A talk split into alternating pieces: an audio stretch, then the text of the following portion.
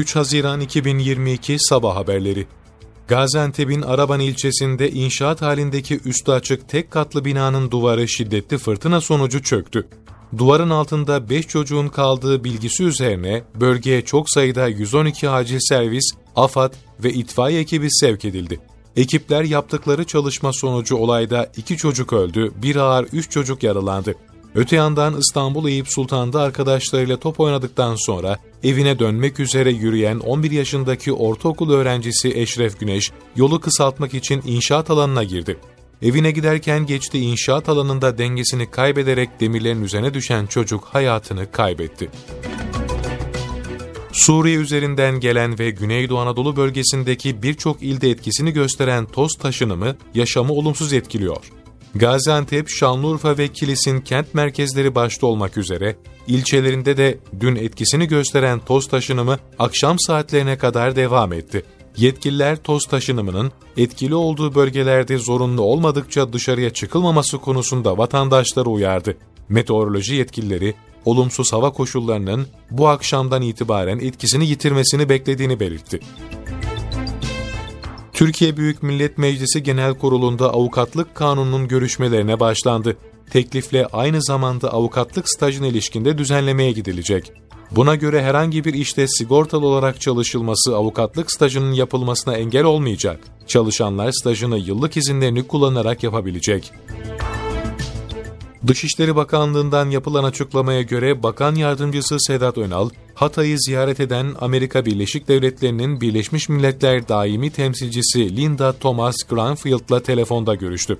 Görüşmede Önal, Granfield'a son dönemde bu bölgeden Türkiye yönelik terörist tehdidinin daha da arttığını, güvenlik güçlerine, sivilleri ve Türkiye'nin sınırları içini de hedef alan bu saldırılara ve bölücü gündemin ilerletilmesine Türkiye'nin kayıtsız kalmasının beklenemeyeceğini, Türkiye'nin hayati milli güvenlik çıkarlarını tehdit eden terör örgütlerine karşı gereken tedbirleri almayı sürdüreceğini ifade etti.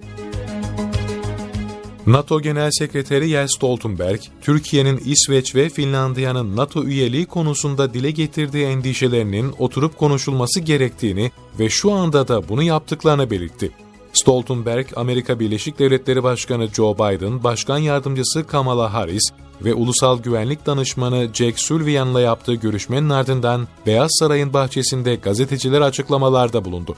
Stoltenberg, Türkiye'nin güvenlik konusunda önemli katkıları olduğuna, Irak ve Suriye gibi ülkelerle komşuluğu dolayısıyla coğrafi açıdan da önem taşıdığına işaret ederek, DAEŞ'la mücadelede Türkiye'nin kilit bir rolü vardı. Aynı zamanda Karadeniz'de de Rusya ile yakın ve önemli bir konumda. Bu nedenle de Türkiye ile oturup konuşup doğru yolu bulmalıyız değerlendirmesinde bulundu.